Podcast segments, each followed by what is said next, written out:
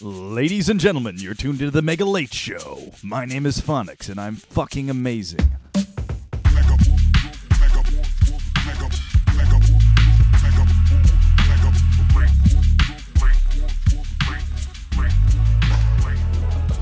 Devin who?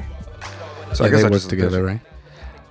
I think he, I think uh, Goyama did a remix of of one of his tracks, and he's like uh, been mentored by him, but I don't know if they put out any music together. Speaking of which, Mega Late Show. Hey, I think what do we call this? Like a conversation type of episode. welcome to the fireside chat with Mega Hey. Late. Thanks for coming, guys. Hello, niggas. Well, I'll put the effects in afterwards and post. You know, make it real nice, warm, and friendly. You know, I, I still I still like the idea of us ordering these as numbers. So by the time that we do like ten of these, I think if we if we took all of the posts that we have, we have way more than forty seven. Oh, for sure. Forty. Like, I think we're probably already at fifty. I was thinking we still got stuff in the can we haven't put out. That's true. And I was listening to uh, one of the interviews, and man, I was drunk as fuck during that second second story samurais joint. I wasn't there. Yeah, I, I was pretty drunk, but it's a good conversation. But since it's recorded with the R9, like I can't edit out all the dumb shit I say perfectly. so I was like, I don't know if I'm gonna put this out. But uh, I guess we'll just take this opportunity um, because we we've been hitting it hard last few weeks and putting out some really dope content.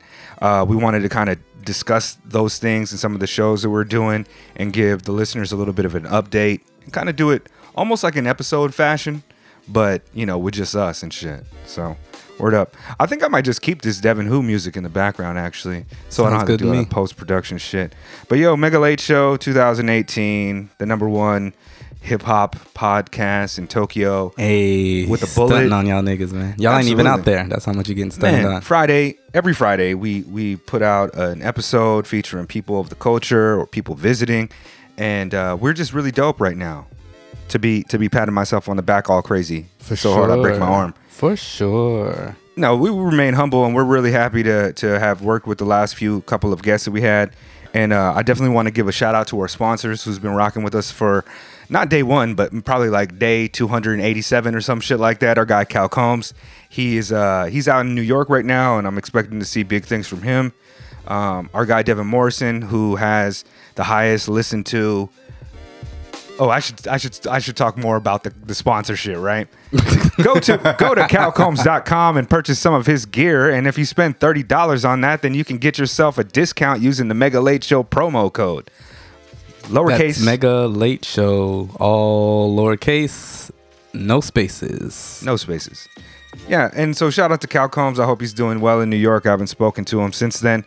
Um, yes. Also, uh, I wanted to give a shout out to Titch, uh, graphics b boy, who took some photographs for us at our recent recording with El Sensei of Artifacts Crew. Yo, that And nigga was in and out like a ninja. You, you know Yo, what I mean? He rolled in like we had already started recording. He didn't really say shit. He was just like, "Oh, hey guys, what's up?" With you know that He's South, like, you know, I'm South African. African, accent. Yeah, yeah, yeah, yeah. Yeah, and then uh, you know, Then I didn't even see him like moving around and shit. And then like it was like 15, 20 minutes. right. Didn't even say bye. He Nah, was he just just, out. I thought he was going to like change the battery or some shit. It was like, yo, where's Titch at? No, but but uh, yeah, he took a lot of really dope pictures. A few of them we've used for. yeah, you can um, catch them on our social media. And there's a lot more that we probably should share as well. Um, and some other ones that, that are like artsy, like of our Mm. feet with alcohol and shit, which is which is a good look, which is a fucking wonderful look. And we're um, It's on brand. Yeah, and also, you know, if you want to get with Titch, um, I'll put his contact information in the Word. show notes because he's doing a lot of photography out here. He wants to work with people. Yo, big And, ups uh, to Titch, man. He's a good yeah. guy. He's also been listening to our episodes for a long time, and we actually didn't know it was him. For real. You know what I mean? It's like, yo, somebody's commenting like, a yo, we lot. got we got a fan. yeah, Our first real yeah, fan. yeah, and uh, so shout out to him, man. And um, I'm I'm working on doing a banner. Uh, using one of his photographs with the Mega Late Show fonts and all that shit. Ah, dope. So soon, soon. I feel like there was somebody else that I wanted to shout out, but I'll probably have to get to that the next episode. You want to have like a little bit of a recap of the last? Did we do episodes? Keen? We didn't do Keen. KeenWalking.com. KeenWalking.com. Get that art up. You 3D what mean? God. Uh, yeah, we've got business cards from him. Ayo, Hopefully, uh, you'll get some business cards. This is the fireside chat music right here. This is where it gets real sensual. I. I'm gonna just do Dirty South ad libs over it. Right? Uh, I'm just gonna do Westside Gunn ad libs. I'm gonna actually put those in, cut those in from him, so it sounds like yo, they're really talented. Yeah, they're really good at doing that. But um, yeah, well, let's. You want to just talk about um, the last couple of episodes we did, yo? Oh wait, uh, uh, Dad Bod Rap Pod. Oh yeah, yeah, they're really dope too, and they're a podcast that uh, I've been listening to since I found them on Twitter, maybe like six months ago. But um, I don't want to fuck up their names, so I'm not going to say their names right now. Uh, they're fr- they're out of San Jose, and it's really interesting, nuanced conversations about hip hop. Uh, they usually focus on a topic and then kind of you know speak about it together. And oftentimes they bring in a guest who can kind of elucidate more on those ideas or you know share. They've had everybody that's super dope on there. Um, jeff weiss was just on an episode. Um, Myka nine. It's just mad cats like busy bee was on there i think. Just Oh, shit. They, they get a lot of people and um, yeah i really enjoy their conversations. So uh, hopefully they come out to japan and we can rock with them one of these days as well. Shout out to dad bod rap pod mac miller rest in peace mac miller Yo, yeah, man, that shit's kind of heavy. I actually didn't realize how universally loved he was in the hip hop community. And it was kind of shocking to me. I, I mean, I sh- maybe shocking is not the word I'm looking for, but I was, I was, it, it was really, it was really heartfelt for me to see so many people from different types of hip hop music or different sounds within hip hop music giving him love. Everything from the the new kind of trappy rapper guys to legendary artists to like Thundercat and just I think that's maybe I was kind of like, oh, the same way you're feeling, because I I just started getting into Mac Miller the past few years. I kind of like put him in a box when he was first coming out, so I was aware of his recent activity and the people he was working with. But when I saw posts by like Skyzoo or Talib Kweli, and they were like, "Yo, he reached out when he was 17." Only 17 year old on a track with Skyzoo. Yeah. Yeah, I mean, I, I had heard his music when he when he first came out, and especially when um, the Lord Finesse lawsuit came into focus. pizza and Kool Aid or something. Yeah, which is one of his more popular, you know, joints. When, when like I think that's kind of the one that kind of blew him up, and you know he was monetizing that YouTube, which led to the whole situation with. Um, Lord with Finesse uh, Lord. Finesse. And and and the thing that stood out to me was how absolutely respectful he was during the entire situation. He was like, you know, I love Lord Finesse's music. I didn't want to try to I'm not trying to get over on him or anything like that, and I just really appreciate him. And to hear him say that, for some reason I assumed that he was an older rapper. You know, what was he 26 when he passed away? I I thought maybe he was 26 when that was going down, you know. I just felt like um, for for somebody to go back to that to that era of music and then to try to you know remake it uh, with their own flavor on it in that day and age and you know love those guys i just assumed the motherfucker might probably closer in age to me Right. at the time He did And- seem a bit older. Yeah, and carry and I- himself that and and I think that that's one of the lasting legacies of Mac Miller is that he seemed to be a person who was, you know, of the culture, really tried to reach out and and help and sure. appreciate a lot of people within the community, and just it was all kind of love, and I we could see a lot of um, growth in his music. Absolutely. Uh, I I didn't I didn't really listen to his earlier work. He kind of did the Tyler thing before Tyler did. Yeah, and and that uh, the album he came out with uh, like maybe two years ago, the Divine Feminine, Mm. is the first time I listened to him, and I was like, oh, this guy is. There's more depth there than I had initially thought. I thought it was just you know, Yeah, he exactly. got fucking tattoos on the back Frat of his rap. hands. I thought it was going to be some Asher Roth type of you know, Mm. I'm I'm a fun loving white rapper type of shit, but no, it was far from that. And um, just just you know, two weeks before he he passed away, I was listening to his newest album, um, Swimming, quite a bit. There's a song on there that I really loved, and it's it's a kind of a somber album. It's kind of like his breakup album from Ariana Grande, and like it, it just he was able to to put me in certain moods and make me feel certain ways and his music was just it, it's it's quality shit man and it's a tremendous loss for the hip hop community to have somebody who is just so loving and embracing of everybody within the culture Yeah, man. It seemed like he positive, was. I don't know, like a big part of the community, but you know, he kind of touched a lot of parts of it. Like, uh, and just a, I don't know a lot about him outside of his music, but apparently he was just a cool guy, man. Uh, Royce has that line on the new Eminem album where he's like, the Maserati's white and cool like G-Eazy. I think Mac Miller's could have been that other guy. You know what I mean? Yeah, man. Well, you know, rest in peace, Mac Miller. I don't really care to get into any conversations about substance abuse or mental health. We could spend a lot of time discussing that. Really, I just want to say, you know, um, man, But- rest in peace. If you are thinking about something, um, ask somebody for help or talk to somebody. Out Yeah. here in Tokyo, they've got Tell if you want to do it in English. In America, they got hotlines and things like that. You know, if you're feeling a certain kind of way, let somebody know. Uh, you said you didn't listen to the Nas uh, response about Kelis. Is it a video? Or, no, I mean you didn't read it. Nah. All right.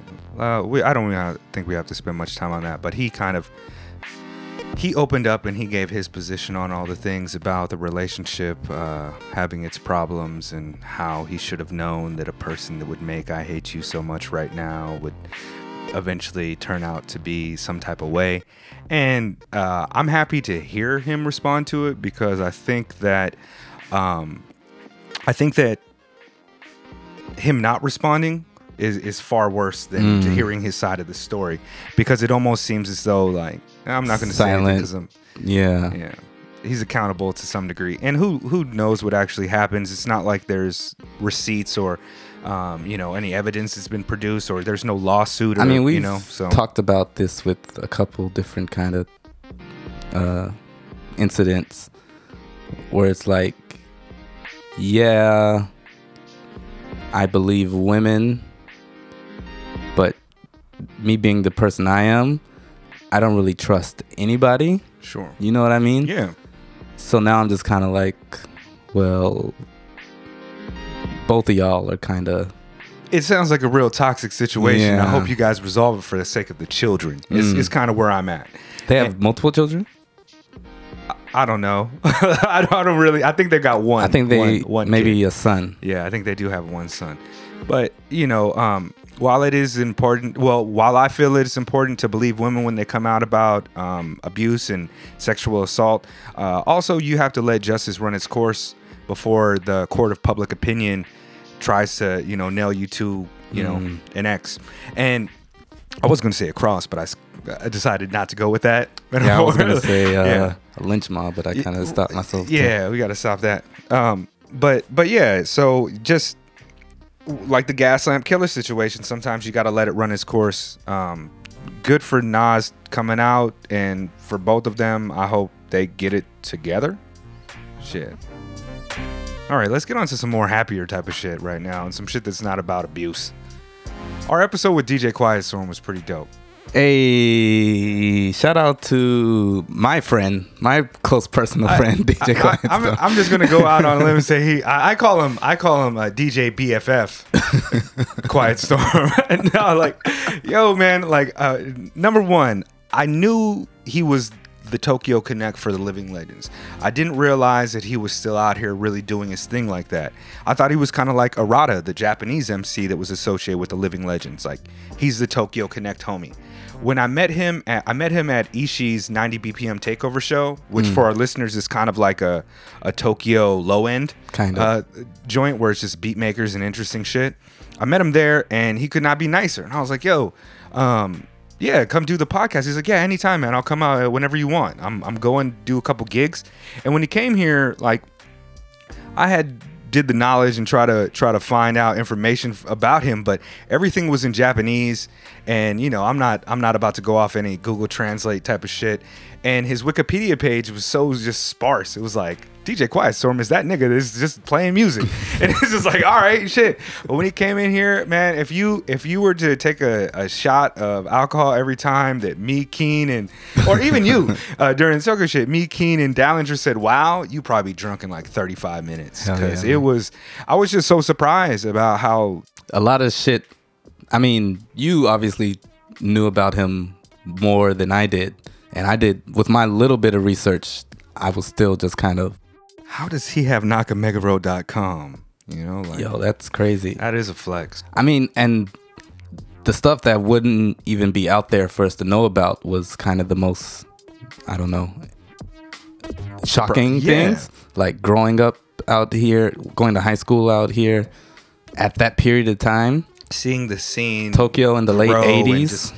I mean, really, he's been a part of the entire, like, almost, almost the entire growth of hip hop in in Tokyo. I mean, my man saw them putting down linoleum at Yoyogi Park when they were closing down the street. yeah, it, it, just the the wealth of knowledge that he has, and his show out here, tight, He said he saw Krush, maybe Krush, in the park. right? You know, yeah. I mean, he's just been here doing it. He was, you know, he was DJing before DJ Honda blew up, before DJ Krush blew up. He saw everybody, and and in that, and it was like a two hour episode. Like, Yeah. we were also having conversations outside of that that were just like enlightening about the scene out here. And and in a way i kind of feel like that episode is a, a little bit of the embodiment of what i envisioned for the podcast. To find people who were in, within the community who had in uh, like you know intimate experiences within the japanese community that were also hip-hop heads. And for me it, it kind of doesn't get any better than that because you know I'm a big old underground West Coast head as well, and for him to be also working with that underground scene, I was like, this this just is kind of the epitome of what I was wanting to share with people who care about that part of the culture and are interested in Japan. That's that's it. That's Word. our shit. And and uh, his party tight that he show he, does with DJ Yaz. They celebrated the 20th anniversary, which is where they brought El Da Sensei out of. And man, that was kind of the most I felt like I was at an underground hip hop show.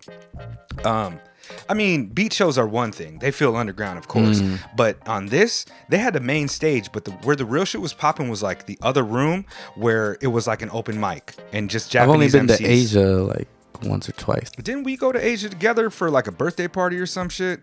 I've only been there once or twice too, but they've got a smaller room up at the top with a bar, and it's just like the dance floor is probably about two or three times the size of the studio, and um, people were just rapping. Four four got on air, Omen four four, and just back to back, just really dope beats, and it was just a, it was it it had that vibe. Everywhere you look, people were like smiling at you, like "Yo, this is great." And uh, I hadn't planned on staying out all night, but I was I was out all night there, kicking it with in the green room with, and so many people were there. Buddha Monk, Sarasa, Kathy was there, um, AG, El Da Sensei, Omen was in there. All of these very kind of connected art individuals who I will never remember their names. Was like, oh, this person did this mural, or this person is doing Right. this, or they make fucking boutique. I don't know. They make boutique Nikuman.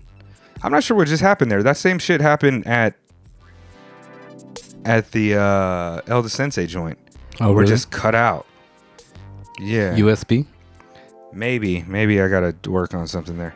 Anyways, back to the fucking episode. I don't know if I'll edit that or just let it fucking be. I'll probably clean it up a little bit. But what you just heard was that's real life, man. That's how we living out here. You never know what's gonna happen and shit. Word. But the tight show was very tight. And during that night, you were at a show. Yes, uh, because we also recorded uh, a couple guys named Adrian Younge and Ali Shaheed Muhammad. Talented guys. I think they're gonna go far. They're pretty good, man. Yeah, super talented. Yo, they uh, blessed us with the interview. Uh, shout out to Ayaka at uh, Billboard. Billboard. And if her name's Ayako, please fly that Ayako into where Ayako Yeah, should we'll be, just nigga. replace it. shit. yeah, Make we'll sure to just clean this shit up, man. You know what I mean? yeah, yeah. but uh yeah yo um yeah man and they were so nice and gracious uh we had limited time unfortunately but we were still able to like get a lot of Yeah. knowledge and gems out of them and it was just great to like be in the same room with those dudes man sometimes i think man i was in the shower yesterday i was like i was like man if these niggas don't want to be on the podcast not the midnight hour just like people Other. we reach out to Right. other people i'm like man nigga the nigga that made bonita applebum was on the podcast man get You the what I fuck mean? out of my face Have you heard of Ward Tour? because Muhammad, my man, is is is really just chilling. And and to be honest with you, I was I was a little bit more nervous during that during that recording just because um, on the press tour I've seen a few uh, the press tour for Loose Cage, uh, Loose Cage, Luke Cage. Um, they seem very cool and kind of almost not not closed off because when they respond, they respond, you know, in full with with you know you know full thoughts. They're not interviewing like the Migos or some shit. But I was like, I don't know how cool these guys are going to be with dealing with some just you know small, Small- podcasts yeah. out of Tokyo of cats who aren't really doing anything in the scene right now. Besides, you know, working with other people, it's not like we're promoting or you know what I mean. Right. And so I was like, ah, I wonder how they're going to respond. And they came in and they they were cool as hell, but they were also down to just speak and and uh, I felt like that was a little bit of a different episode style for us because I like to think of our episodes as conversational, mm. which is where we'll jump in and it's not like we're not it's not like we're trying to make the interview about us, but you know, we'll combat It's an idea and we'll have a conversation. It's not us interviewing you. But with that I really tried to because of the time constraints as well, I try to just ask questions, help steer the conversation certain ways, and let them respond and just Yeah, I Yeah. wanted to hear their thoughts on certain things. But there was definitely a few times where I wanted to be like, "What? Like, why?" or or what about this? Or you know, um, and I was just trying to get stuff out of them. For example, um, the question that I asked about Kendrick Lamar winning the Pulitzer, and um, really the reason I phrased that question is because I just kind of wanted them to both geek out and be like, "This album deserves a Pulitzer. This album deserves a Pulitzer. This album deserves a Pulitzer." But what we got out of it was um, probably better. Um, with Adrian, Adrian, speaking saying, on uh, who are these people and and why do we think that that these uh, awards are important to our community? yo, we We've talked about that so conversation many times. way back. Uh, the grant we've we talked about that a few times, uh, particularly I think during the Asia, Asia episode, episode. about about the Grammys. Number Like, four. Why do we value this so much? And I would have loved to hear Ali speak on that because you know Q-Tip was just like, we deserve that Grammy for this album. You know, we should be nominated. We should be getting that shit. And and that's that's kind of how I feel about like who are the people who are establishing what is quality within our community, and do we really need to give a fuck? Are they a part of the community? Right. Like who who who cares and like what type of validation do we really need? And that was a that was a uh, I really just wanted him to geek out and he gave us that response, so that was cool, man. Yeah. With it. also, Ali, like, because I was playing like a lot of Tribe, a lot of uh, Adrian stuff, a lot of Midnight Hour stuff, Luke Cage, and then like towards the end, Ali was like, "Yo, it just kind of hit me right now. Like some of these beats, you know." Adrian kind of said the same thing. Like they don't really notice. Like, oh yeah, we made that because they put out so much music. And Ali was like, "Yeah, I recognize it was tried, but it wasn't until uh, we, can, get, down. where he was like, "Yeah, I felt like I was in the room with Fife again." man, And I can still remember him saying that and me just being like, I wasn't expecting you to share your feelings so closely. "Yeah, man, uh, like the weight of Yeah. all of that." And and it it punctuates kind of their you know the relationship we had and, real, man, and how it like- works for us too, you know. Exactly, exactly. Because I'm like, yo, these are they're artists to me, you know. Like I know they're people, but to me they're like, oh, that's a tribe called Quest. You know what I mean? Not even like they're legends. That's just you know, oh, a tribe called Quest. Like we've talked to artists, and you know, we get to know them a little bit, but whatever, whatever.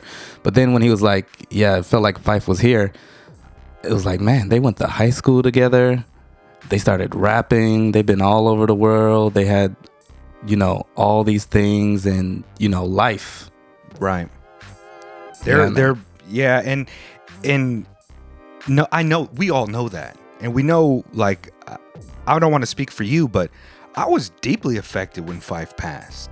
I've I've loved Tribe. They they are so uh, so much a part of my upbringing and a lot of their approach and their philosophies and uh, so much of their their bars are just incorporated to my way of thinking and how I respond to things and it just knowing that that how much love I have for it to hear him speak on that in front of us just hearing the beats the same way that I'm like yo fucking I miss Fife to hear him do that and just open up was kind of you know, Yeah. like uh, I I legit all the hair on my body stood up For real. Yeah. Uh, shout out to both of them. I still think about that experience often. Yeah, I was pretty high off of that one for a couple days, man.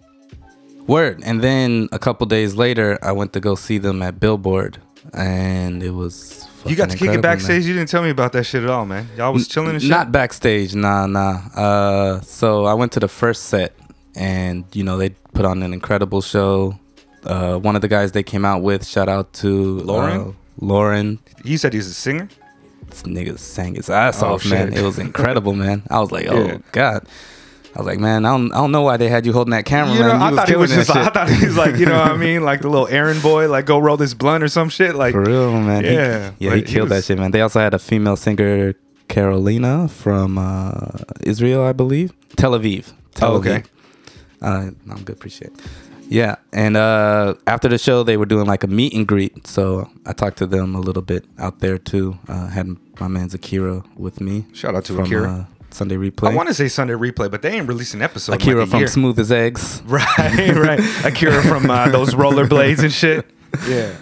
Yeah, man. And they were just like chill. And I got to tell Ali, thank you for sharing that story with Fife. I think if I'd gone to the second show, maybe, Kick it afterward. maybe, but I had my own event and like I got too caught up, which is why I didn't come to tight. Right, right. Uh, one other thing about that episode that I thought was that I wanted to kind of build on more and speak about with um, Adrian was how quickly he was like, "I'm glad they caught those motherfuckers that did the blurred lines track. I'm glad they got." See, I, I don't think that's what he real." said. Well, he just he well okay. Tell me what you what, what you got out of it, and I'll tell you what I got. He said, I think it's great. And then, but so when he said, I think it's great, I'm not sure if he was like, I think the blurred lines track is great or I think the decision is great. I thought he was talking about the decision. I I'm not sure. But when he elaborated on his um explanation, he was like, "Yo, I went to law school, so I can see how it can go either way. Like it really depends on, I guess, the lawyer and the jury. I mean, of course, but you know how they present it and how persuaded the jury is. So he was like, "Yeah, it could have gone either way." So I don't think he was like strongly against or strongly for. He was just like, "It's just how it turned out." See, the the reason that I found that kind of a bit precarious is because it kind of it, it sets an interesting precedent for people who are making music, right? And it, him him and Ali coming from such a sample rich background, and even with the the um, the Luke Cage soundtrack, they're drawing a lot of inspiration from 1970s black black exploitation films, a lot of you know old funk and soul. Um, I don't I I don't know enough about all that music to say that this one chord progression is similar to another, but when you talk to people about the actual music that was being that that the blurred lines case was about it's got a vibe but objectively the chord progressions and things are not similar enough to even mm. say they sampled it. And so i thought that as a sample based artist that he would be like that's a little bit tricky. That's a little bit sticky. And he did say that he could see how the case went the way it went and so can i. But i kind of worry about what that what that presents I mean, for music in general. personally, I thought blurred lines. I thought the decision was wrong, but I was kind of and still kind of am anti that song. Right. So I was kinda like, you know, exactly the same shit. yeah. fuck them Yeah, fuck y'all. Y'all should have fought harder or some shit. Like, I mean, Yeah, Yeah, they didn't really. just- they were like playing around in court and shit. yeah, like not showing up. showing up, coming Yeah. in late. You know what I mean? Dressed all crazy or something. I don't know. But at the same time, like when I was doing research for uh, the interview that we were doing with them, I kind of got the feeling that Adrian was like not so big on like digital stuff anymore. and so sampling. yeah, right? so when he said I love sampling, I was like, oh, okay. So I don't think he's biased at all. I just think that's just his completely neutral, removed lawyer opinion on it. Yeah, I, I would have definitely loved to hear more about that. But again, in the podcast, we're like, moving on. Yeah, You know, it, we it just kind of like- had to be like that. Initially, had we are supposed to have a lot more time with them, but the the cats Things that are they they interviewed are. earlier. Yeah, so uh, yeah, Shout out to Beep FM. yeah. Shout out to them. And then right after Yo, that, shout out to all y'all. No, I'm just kidding. right, right after right after that, we also had El Da Sensei, uh, Which kind through. of matches what I was about to do because I was about to do some 94 Source Award shit right now. yeah, Bomb on all y'all niggas.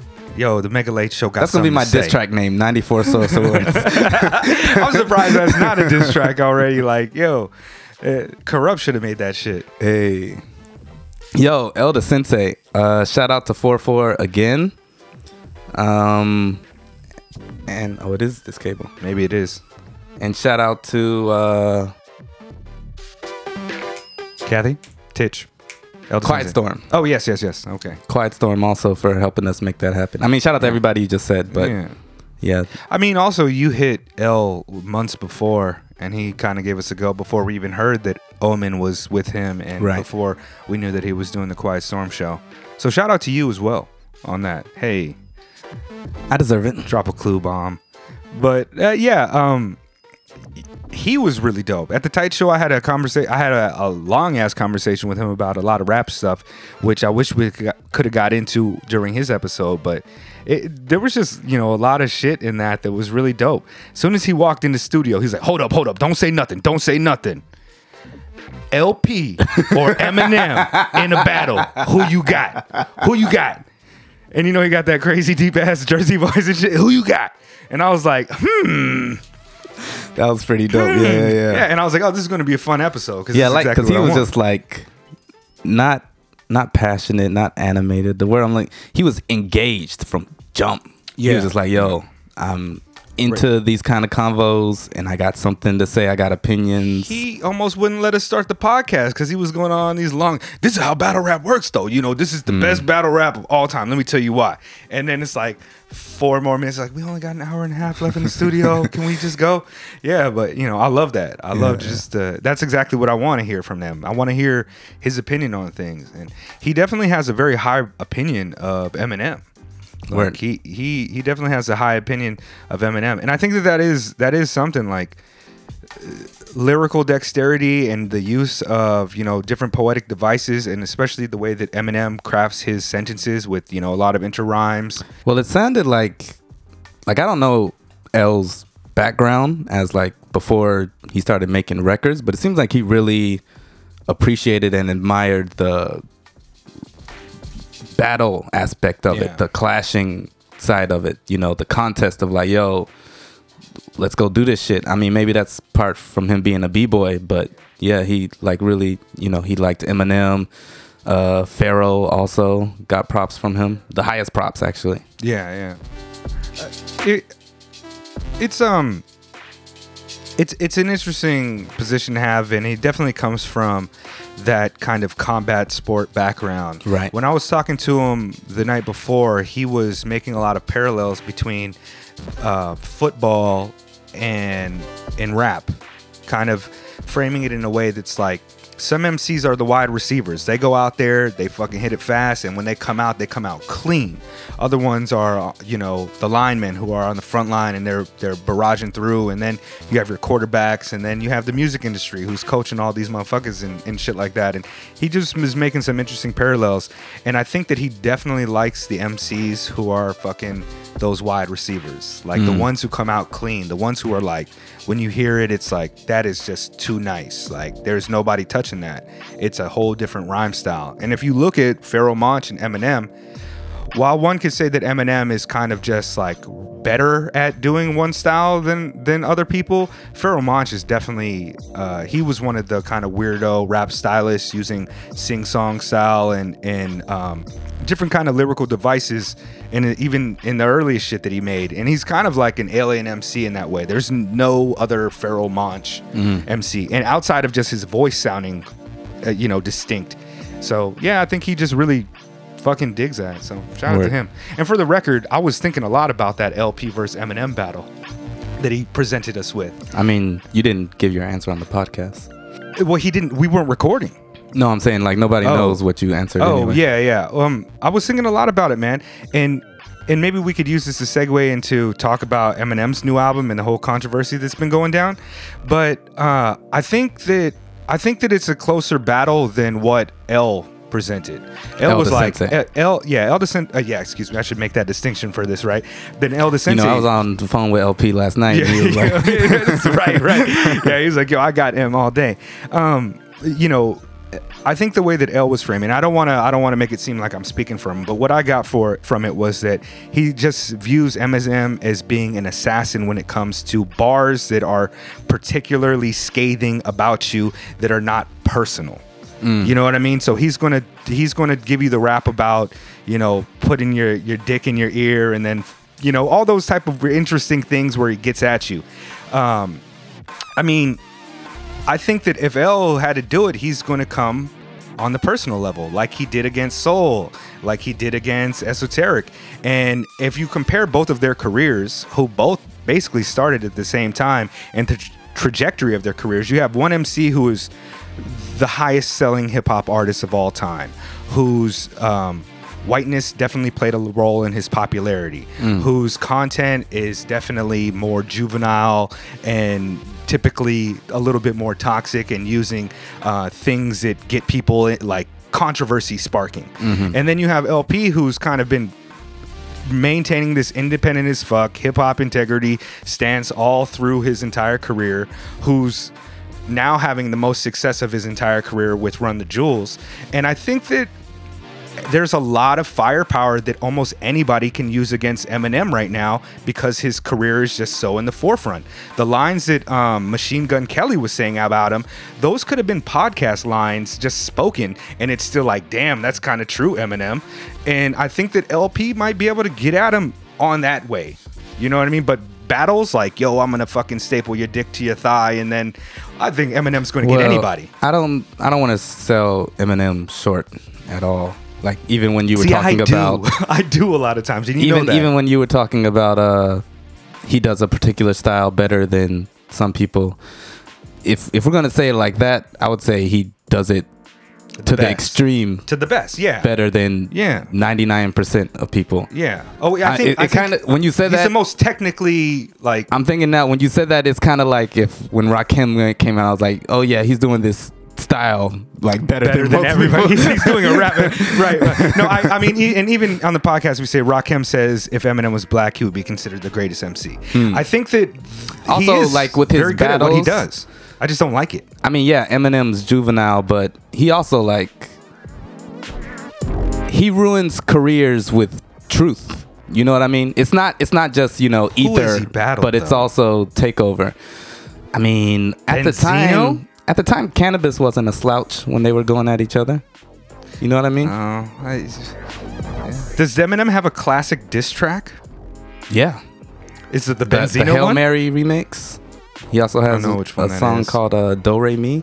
Okay. See, I'm you're a bigger Eminem fan than I am. I've always appreciated his ability and I've loved his freestyles on this Wake Up show and a lot of tracks the Sound Bombing 2 joint and Sway and Tech joints, but when it came to his albums, I've just never really Yo. loved them. he Eminem has a lot of good shit. like dope. battling Everlast, going against Jermaine Dupri. He's got a lot of shit. Yeah. I thought Everlast didn't fucking like he wasn't slaughtered in that either though. Like I, I don't know. I don't see him ending anybody's career.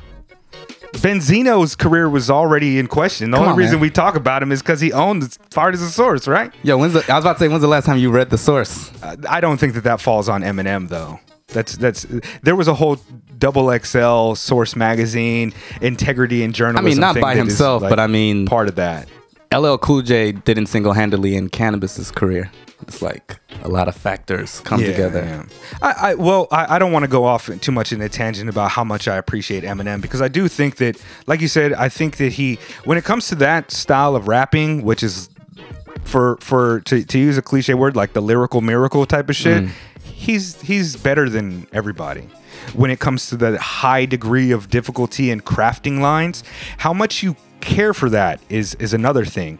Um, like we were talking about the the um, what was it? The fucking Mos Def Black Thought The and Cypher. Eminem cipher. Uh, he was like everybody changed, and I was like, well, Eminem did a whole different thing. If you listen to what um, uh, Mos Def was doing, like every single line was about Brooklyn, right? So he went out there with the intent to do that, and he finessed it with style, and that's what he's talking about. They're approaching rap in a different way. Mos Def is not trying to be technically proficient in the same way as Eminem, and neither is Black Thought. None of them try to do that, and Eminem just does that better than anybody. Maybe it's like if you look at uh, MCs with very high degrees of difficulty, say Aesop Rock, Eminem, and Canibus. All of them are doing very high level types of raps, but they're all completely different. Right. And I think Eminem definitely excels in what he does. He's better than anybody that tries to do that is probably not going to be good as Eminem. Now his albums. Speaking of his albums, did you listen to all of Kamikaze? Oh yeah. I, I I'm still didn't bumping get, I didn't get through all of it. I didn't get through all of it yet. Um, I mean, just- there's I don't know. Actually, something about Eminem for me. it's his best work in a long time, maybe a decade. Uh, but there are like four or five tracks that I keep on repeat. One of them being the track with Royce I mentioned earlier, where That's a good one. I showed his Eminem's verse to Akira, and just because it's like so mind blowing, like you know, he continues off of what Royce has set up or what they've established, and then he does this crazy line where he's like, um, oh fuck, where he's talking about Machine Gun Kelly being featured on a Tech N9ne song, and I guess Tech uh, Machine Gun Kelly sent a subliminal at Eminem on that track. And the way Eminem addresses this is so like talking about his lyrical ability. He's like, um, so keep on thinking, blah blah blah. Fuck, I can't remember the exact line, but the the the punch is something like, so you don't gotta link, you don't gotta bring a Tech Nine if you wanna come at me with a sub machine gun. Oh, And that line right there is just There's also like a R. Kelly. yeah, and that's too. and right after that line, the beat yeah. switches, and then he goes something about R. Kelly, Yeah, because the daughter is like Yeah, talking younger, about his and daughter. then it's like machine gun. Yeah, it's and then right after man. that, it's just like like that rhyme that we're talking about. Like I, I was saying to Akira, I was like, yo, he could have stopped at that one line about Machine Gun Kelly and then kept going on. Like, all right, I dissed you. But he was like, nah, fuck you, beat change, about to beat your ass for two minutes, just boom, boom, boom, boom, boom, boom, boom. And if you've heard that verse, then you know it's not just, I'm not giving enough credit. He's like really going in on this dude. And I was just like, man, this is fucking incredible. I love Yeah, this he's, Eminem. He's he's it, it definitely is like uh Because I like mean, do-rag and, and he says Eminem. it exactly right. And he says it right. You know, Yeah. I'm big. I don't have to answer you guys. If I do it, I lose. You know, the Mm. same kind of Jay Z shit. But he's just like, nah, fuck y'all. And that's pretty much what the whole album is. It's like, Yeah, fuck yeah. you, fuck you. He did like the, the uh, shit. What's that movie? Dave Chappelle. half baked. He did. He did like the half baked thing. Fuck you, fuck you. You're, You're cool. cool. yeah, I'm out. Okay. Yeah, I mean, I, I, uh, it's one of those things where I can listen to a track separately, but trying to get through a whole album is a little bit too much content for me. I understand. It I don't listen to the whole album It was overwhelming the whole way through anymore. And, and and to be honest, I'm getting kind of tired of his aggressive, angry flow. That the one that he's kind of been using for over the better part of a decade, kind of where it's like aggressive, um, almost double time at times. I kind of like feel like this flows. is. Yeah, I think that flow's gone. well on on uh normal. The last verse of normal, he switches it up and does kind of a sing song. I fucking dig it because the bar structures are still there, but it's sing songy, and you're like, if you're if you're like me, you're anticipating the word that's going to rhyme X, Mm. and it's like he throws it off just a little bit, and then can yeah, I I, I really like that. I mean, track. he is trying like new flows. Like he does like the triplet thing, which I'm not a huge fan of when he does it. But I mean, I really like aggressive. I have something to say to you, Eminem, more than here are some yelling raps over a a pop song with a singer on the hook. Yeah. Overall, I I haven't got through Kamikaze, so it's not fair to give me for me to give like a a final uh, Have opinion on it. But you heard just- the tracks that people are talking about? I did listen to the tracks like the greatest and some of the other ones that had like the, the bars on it that people were like he gets at him here, but like uh, Or yeah. as far as like the specifically the Tyler Yes. Tyler bar. Yeah. How do you I've- I've feel about that? I don't feel any particular way about like I I guess I just don't give a fuck about Eminem getting at any of these people. I don't give a fuck. It's like you're getting it. Well, I mean- now. You're getting. it. I mean, Machine Gun Kelly shit was like fucking years ago. Well, I've, I'm, yeah, probably. I thi- I I, don't know. I just he he, just he mentions that shit. also, like, because he said something about Charlemagne. He's like, sorry if this is late. It- that's just how long it takes stuff to get to me. The the Joe the Joe Budden diss was pretty fucking weak. He talks about like hitting Oh, yeah. a woman. It's like, yo, your whole career is based upon a lot of these tropes and shit. Like, Word. I mean, weren't you accused of that as well? That's just such a weak bar to give to an Yeah, I think he's, I think Joe he's Budden's that already. I, Yeah, I it's think weird. Um, like I've seen a couple think pieces, and I hate these fucking things that Pitchfork or NPR put out or whatever. a right one. Can't stand those shit. yeah, just- I hear you. I But uh, like they're just like, especially when the headlines or the titles like, "Oh, Eminem's still the worst rapper, and it's still bad and angry, and Right. his beefs are bad too, Right. or whatever Right, the fuck they want to write. Uh, the whatever best, gets the them the best clicks. video, the best 14 year old video gamer to rap ever, like, you Some know, shit like that. You know, But, Call of uh, Duty raps. I've seen people like talk about the Tyler line because he uses the F word, Uh, yeah, but he bleeps it out or whatever. yeah. What I mean, I don't know how I feel about that. I think I know how I feel about it. I think it's fucking corny. It's lame, and it shows that Eminem is just kind of dis. He's distanced himself from from the oppressed cultures at this point. Like you, you can't do that shit in 2018. Nah, I don't agree You just with can't at do all. that. Because I mean, Is And he, I- and I don't know if I want to say I'm this. still using it in a way that's like it doesn't have to do with you being gay. It has to do with you being. no, it's a- not the usage of the word. I think it's the person it's applied at and the context of it Okay. being used. Because he's kind of quoting Tyler, which he probably shouldn't be doing. But since it's Tyler, I'm kind of like, well, Tyler's built his career off the back of doing Very that too. And then we had the conversation With that about him specific like, word. coming out somewhat. yeah. uh, on his last string. I, I mean, uh, I don't, I don't appreciate any of the rappers doing that. When, when Royce. does it, it's like, ah, I really love this track up until that point, Royce. And just, I don't want to be complicit to that type of language. Mm. Uh, like other conversations we had with people when they're being homophobic, it's just like, hey. Uh, no, why don't we just dead the conversation? We're not going to get anywhere. I will give Eminem the teensiest amount of credit for bleeping the word out or whatever they did to it.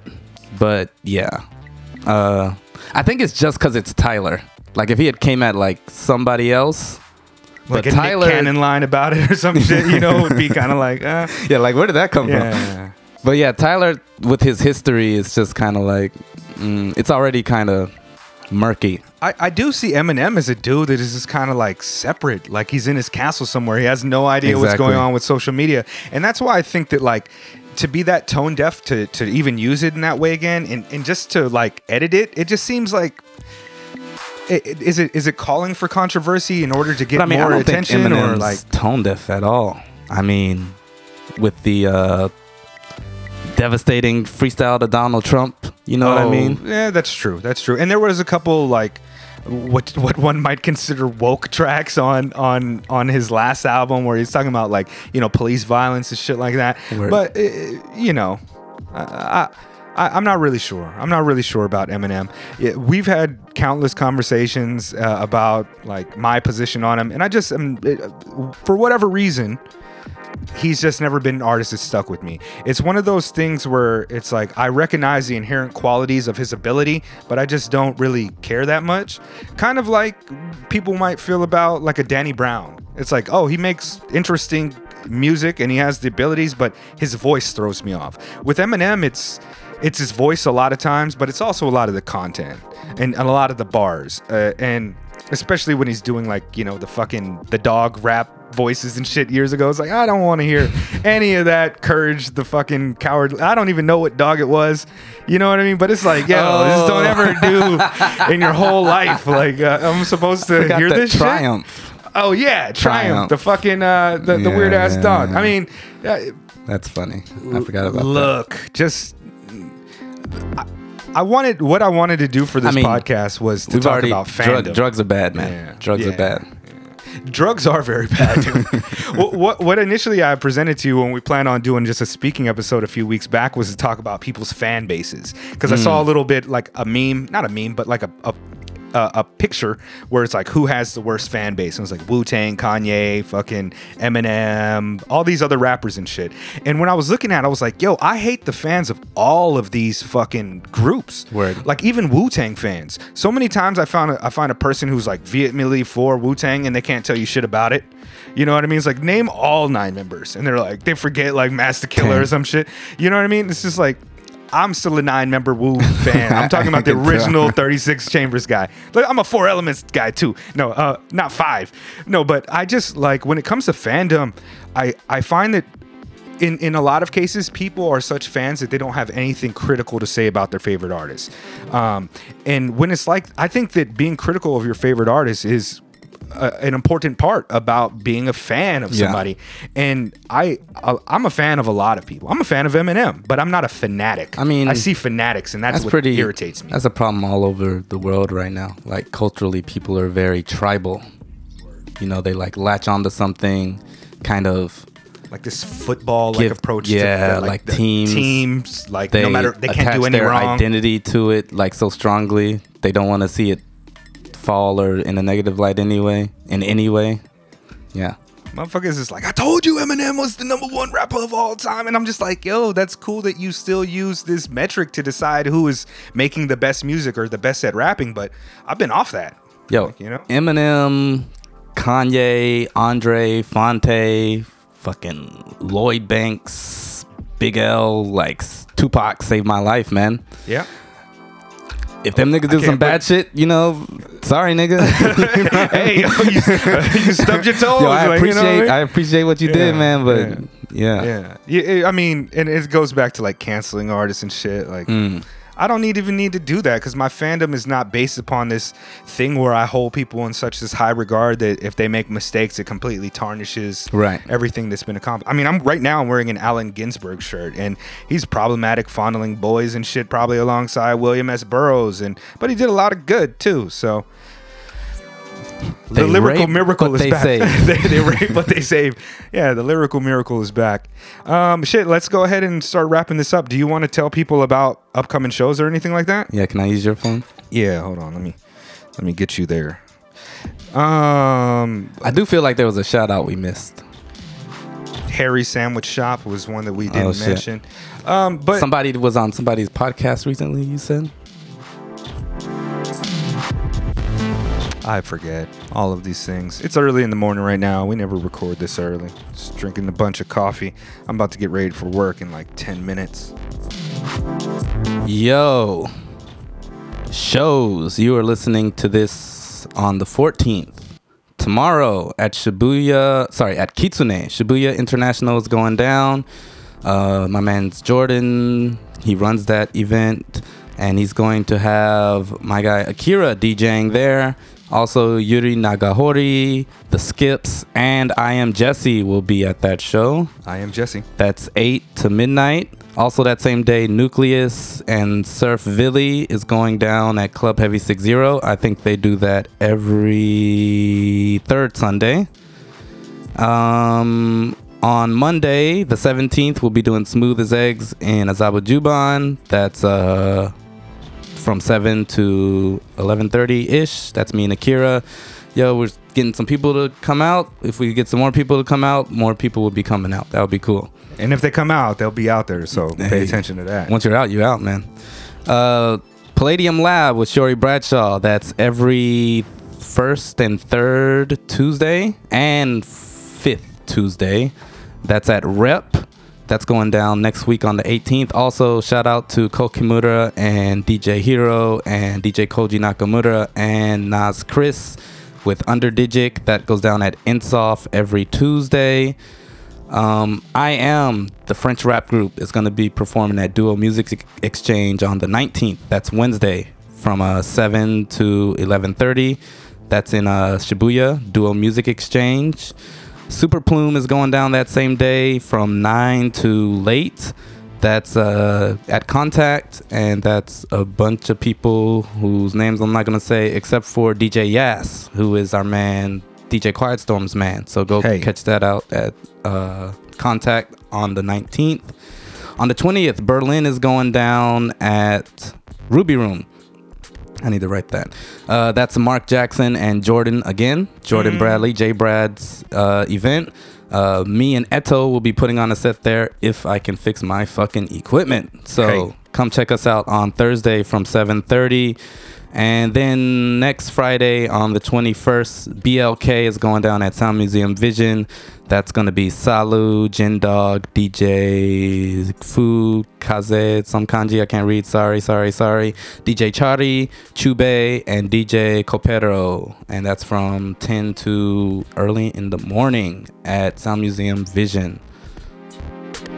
Oh, and the 22nd, uh, The Ocean and I has a show at Barry slash just not another space, just another space, not another space in Nakameguro, and that starts at 9:30. And on the 7th of October, Speakeasy is going down at Ride in Shinagawa or Tennozo Aoru. I think that's the name of the station. Uh, and that's in collaboration with Life Park, my other crew. Shout out to L and Ryota and uh, Tomoki and everybody else out there. And the special guest will be DJ Marley Marl. So you do not want to miss that. And if you do, you can catch the live stream, which Mega Late Show will be helping produce on Speakeasy's YouTube page. And the following Friday, whatever date that is, you can listen to a Marley Marl interview right here Featuring on the us. Mega Late Show. Yeah, that's right. That's all going down. a lot I of shit's it. going on. Yeah, also, we're going to probably be live streaming a Tokyo Was Here party in October, so pay attention to that for more details. Word. Yo, I gotta reach out to more people. Oh, uh, shout out to Harry Sandwich Company also again, because I play there every last Friday. So come through Harajuku, right there on Takeshita Dori, Takeshita Street, and uh, yeah, come get some sandwiches and some tunes. Mega Late Show 2018, episode 942. Hey yo, yo, fuck all this b-boy shit. Yo, yo, yo, we here at the 94 Source Awards. Y'all niggas still out here talking some shit? Hey, yo, the Mega Late Late below. Yeah, look, I Yo, was gonna say the Mega Late Show got something to say. All these other producers in the background, turning mics up and down. We're very handsome. Come to MLS.